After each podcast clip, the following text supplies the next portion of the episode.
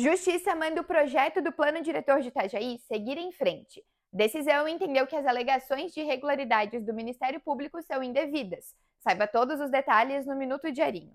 A decisão saiu na noite de quarta-feira.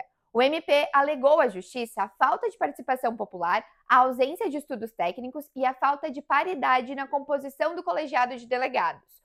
Todas essas alegações foram derrubadas pela Justiça por falta de provas. A decisão judicial veio após a defesa do município na ação. O projeto de lei do novo plano diretor está na reta final para votação na Câmara de Vereadores na semana que vem, nos dias 27 e 29. Nesta quinta-feira, é prevista a leitura do projeto durante a sessão, após o prazo final para a entrega dos pareceres das comissões técnicas. Leia mais em diarinho.net, com oferecimento Tony Center Motos.